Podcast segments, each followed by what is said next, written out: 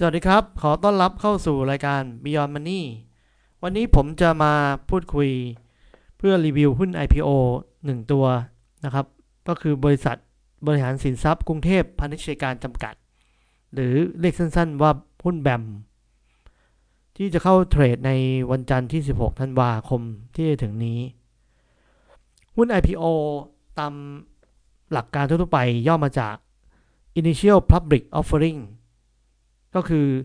หุ้นของบริษัทที่เข้าไปจดทะเบียนในตลาดหลักทรัพย์ เพื่อทำการซื้อขายเป็นครั้งแรก สาเหตุที่บริษัทต่างๆ ต้องการที่จะเข้าตลาดหุ้น ผมว่ามีอยู่ 2 ข้อหลักๆ ข้อแรกก็คือต้องการระดมทุนนะครับ ก็คือเอา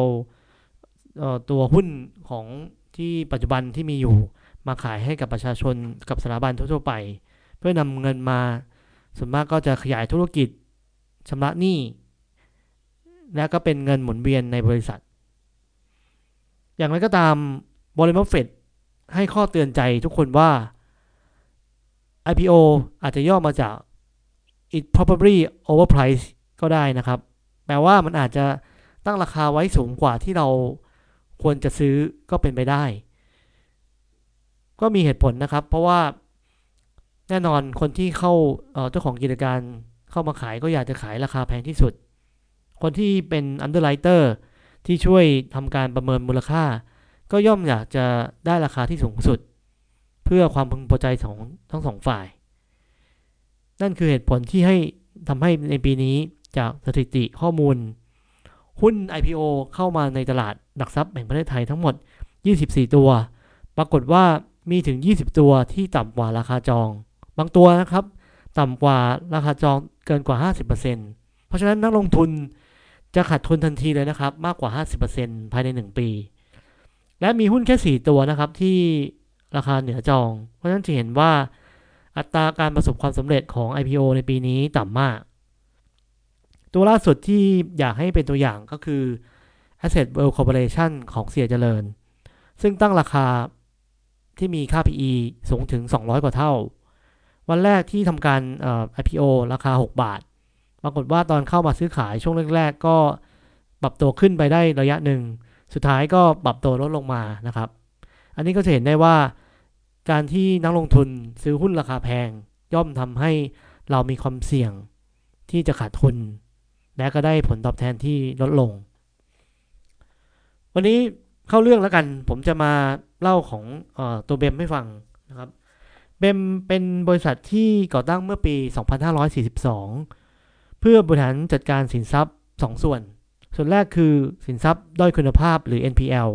ส่วนที่ 2 คือสินทรัพย์รอการขายหรือ NPA จากธนาคารกรุงเทพพาณิชยการ BBC ธนาคาร BBC ก็คือธนาคารที่ได้รับผลกระทบอย่างมากในช่วงต้มยำกุ้ง และได้ทำการปิดตัวไป แบมก็ เข้ามารับบริหารจัดการหนี้ต่างๆ ที่ลูกหนี้ไม่สามารถที่จะชำระหนี้ได้ หรือตัว NPL นะครับหรือสินทรัพย์พวกบ้านพวกคอนโด หรือที่ดินเปล่าๆพวกนี้ ทางแบมก็มาบริหารจัดการนะครับบริหารตกแต่งแล้วก็ขายท่อตลาดขายให้กับรายย่อยประชาชนที่ซื้อไป ก็สร้างกำไรได้ดีนะครับในช่วง 20 กว่าปีที่ผ่านมา โดยแบมจะเข้าตลาดหุ้นครั้งนี้จะขายหุ้นทั้งหมด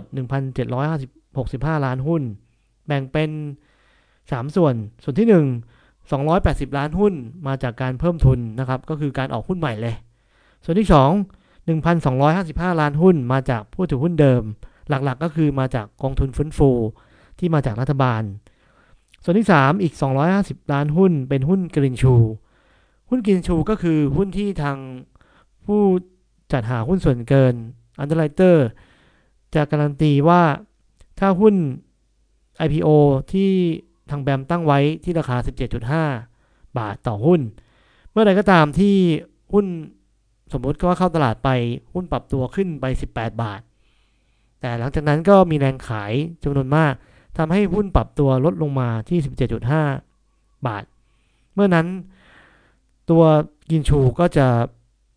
สามารถที่จะ trigger นะครับ ก็จะมีคนเข้ามาซื้อรองรับราคาหุ้นที่ 17.5 อยู่ทั้งหมด 210 30 ล้านหุ้นนะครับ ก็คิดเป็นมูลค่าเกือบสามพันกว่าล้าน อันนี้ผมว่าเป็นจิตวิทยาที่ทั้ง underwriter ทั้งเจ้าของหุ้น พยายามที่จะสร้างความมั่นใจให้กับนักลงทุนว่า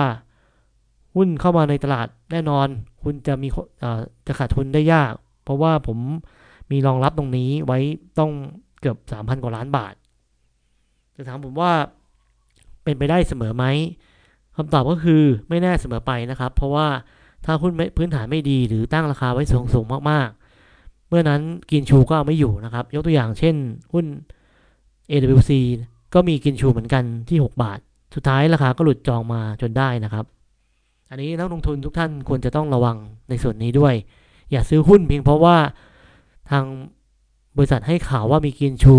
ซื้อยังไงก็ไม่ขาดทุน อันนี้ไม่จริงนะครับ ในส่วนต่อไปแล้วหุ้นของแบมนี่มีราคาแพงไหม หลักการเทียบราคาผมจะเทียบกับธุรกิจที่อยู่ในตลาดหลักทรัพย์ แล้วทำธุรกิจคล้ายๆกัน วันนี้ผมยก GMT กับชโยมานะครับ จริงๆ ทั้งสองบริษัท ส่วนมากก็คือซื้อหนี้มาบริหารจัดการตามทงหนี้เก็บหนี้แล้วก็สร้างผลกำไร แต่หลังๆเริ่มจะมาทำในส่วนของหนี้ที่มีหลักค้ำประกัน เช่นหนี้ที่มีบ้านมีที่ดินหรือคอนโดนะครับ สามารถที่จะมีความเสี่ยงที่จะน้อยกว่า หลังๆทั้งสองเจ้าก็เข้ามาทำธุรกิจในส่วนนี้เพิ่มมากขึ้น 2 ตัวนี้นะครับ JMT จะมี price per book value นะครับ ก็คือราคาที่เราจ่ายแพงกว่าเจ้าของหุ้นจ่ายไปนะครับ สูงถึง 6.1 เท่า หมายความว่าถ้าเจ้าของสร้างธุรกิจมาที่ 1 บาท ผู้ที่จะมาซื้อตอนนี้ต้องจ่ายแพงกว่าถึง 6.1 บาทนะครับ ก็ 6.1 เท่า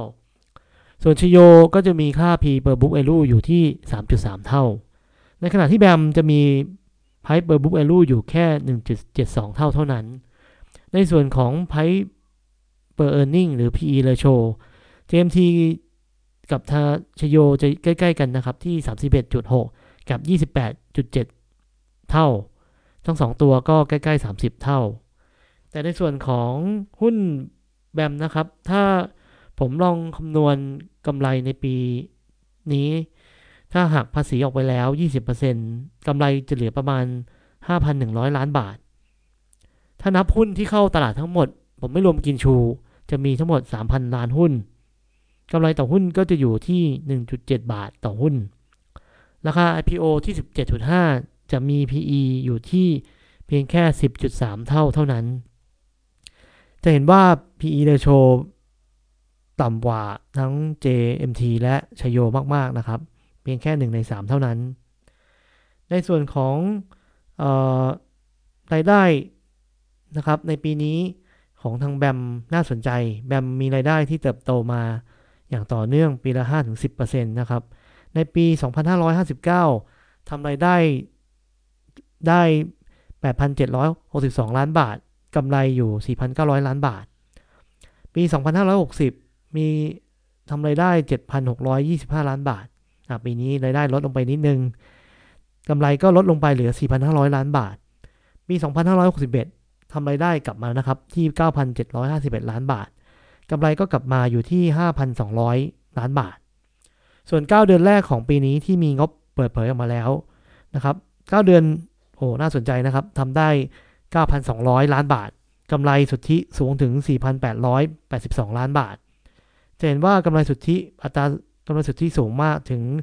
53%นะครับธุรกิจนี้เหมือนมีมาจิ้นที่สูงมากนะครับ เข้าใจว่าน่าจะซื้อนี้ซื้อแอสเซทต่างๆ มาในราคาที่ถูกมาก พอเราสามารถนำสินทรัพย์มาตกแต่งมาขายให้กับผู้ลงทุนรายย่อยต่างๆ ได้ ก็สามารถสร้างกำไรได้สูงถึง 52%นะครับ อันนี้สูงมาก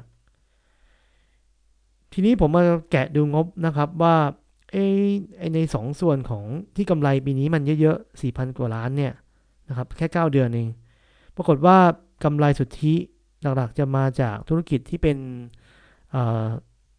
ธุรกิจ NPL นะครับ ก็คือรายได้ 9 เดือนแรกของปีนี้ทำได้ 7,819 ล้านบาท เมื่อเทียบกับปีที่แล้วทำได้แค่ 3,744 ล้านบาท จะเห็นว่าการเพิ่มของรายได้ที่สูงขึ้นเกือบเท่าตัว มาจากการเติบโตของการชำระลูกหนี้ที่เพิ่มขึ้นนะครับ ก็คือมีลูกหนี้ รายใหญ่จ่ายเงินเข้ามานะครับ ก็เลยทำให้รายได้กำไรสุทธิปีนี้สไปค์ขึ้นมา ส่วนที่ 2 คือรายได้ที่มาจากตัว NPA นะครับ หรือสินทรัพย์ที่รอการขายก็คือพวกบ้านพวกที่ดินคอนโดต่างๆ พวกนี้ จะเห็นว่ารายได้ 9 เดือนแรกของในส่วนของ NPA ปีนี้ลดลงนะครับ ปีนี้ทำได้แค่ 1,130 ล้านบาท ในขณะที่ 9 เดือนแรกของปีที่แล้วทำได้ถึง 2,506 ล้านบาท ก็เห็นว่าทางธุรกิจได้รับผลกระทบจากเศรษฐกิจที่ชะลอตัวและได้รับผลกระทบจากมาตรการอสังหาริมทรัพย์ LTV นะครับที่จำกัดการซื้อการเก็งกำไรในอสังหาริมทรัพย์ ก็เห็นว่าปีนี้อสังหาริมทรัพย์ชะลอตัว ทางแบมก็ได้รับผลกระทบด้วยนะครับ ก็ถ้าเทียบในทั้งหมดนี้แล้วผมคิดว่า หุ้นแบมก็เป็นหุ้นตัวหนึ่งที่น่าสนใจในการลงทุน ถ้าดูทั้งอัตราการเติบโตของรายได้กำไรสุทธิที่เติบโตค่อนข้างดีนะครับ แล้วก็ที่เด่นๆก็คืออัตรากำไรสุทธิที่อยู่ที่ 50 กว่าเปอร์เซ็นต์นะครับ ในส่วนของราคาก็น่าสนใจทั้ง Price per book กับ PE ratio ก็ต่ำกว่า คู่แข่งที่อยู่ในตลาดหลักทรัพย์เดิมนะครับ อยู่ค่อนข้างเยอะ ทีนี้ผมว่าธุรกิจก็ดูดีไปหมดดีจนผมกังวลนะครับ ว่าผมจะมองอะไรไม่ครบ เพราะฉะนั้นผมฟันธงว่าหุ้นตัวนี้ผมขอศึกษาดูไปก่อน เพราะว่าธุรกิจที่เป็นธุรกิจเกี่ยวกับการจัดเก็บหนี้หรือการบริหารจัดการสินทรัพย์พวกนี้ ต้องบอกว่างบการเงินดูยากมากนะครับ ถ้าเราคิดว่ารายได้ปีนี้กำไรสุทธิ อยู่ที่ 5,100 ล้านบาท ปีหน้ารายได้จะมากกว่านี้หรือเปล่า อันนี้ถ้าดูเผินๆผมคิดว่าก็น่าจะสูงกว่านี้นะครับ ก็อาจจะทำให้ค่า PE ratio ดูว่าหุ้นตัวนี้มีราคาถูก แต่ถ้ามีสิ่งที่ผมมองไม่เห็นนะครับ หรือนักลงทุนรายย่อยมองไม่เห็น เช่น งบการเงินอาจจะมีการปรับเปลี่ยนมาตรฐานบัญชี หรือทางด้านภาษีหรืองบอะไรต่างๆ ในการจัดเก็บบันทึกรายได้ต่างๆ มีการปรับเปลี่ยนเมื่อไหร่ก็ตาม เมื่อนั้นกำไรก็อาจจะลดลงไปจำนวนมากก็เป็นไปได้นะครับ เพราะว่าอย่างหนึ่งที่น่าสังเกตก็คือว่าทำไมเบียมต้องตั้งหุ้นไว้ราคาที่ถูกมากๆขนาดนี้ จะบอกว่าตลาดหุ้นในอยู่ในสภาวะที่ไม่ดีแล้วตั้งราคาถูก ก็อาจจะถูกส่วนหนึ่ง แต่คิดว่าราคาน่าจะตั้ง 20 เท่าก็ยังน่าสนใจที่จะซื้อนะครับ อันนี้ผมเลยฟันธงว่า โดยส่วนตัวผมขอรอดูสถานการณ์ไปก่อนนะครับ ธุรกิจดีจริง แต่ถ้าเราดูไม่ครบดูไม่หมด เราก็อาจจะขาดทุนในการลงทุนครั้งนี้ได้ วันนี้ผมอขอขอบคุณนะครับ ทุกท่าน ถ้าชอบกดไลค์กดแชร์ กดกระดิ่ง subscribe ติดชมกันได้นะครับ ผมขอบคุณมากนะครับสวัสดีครับ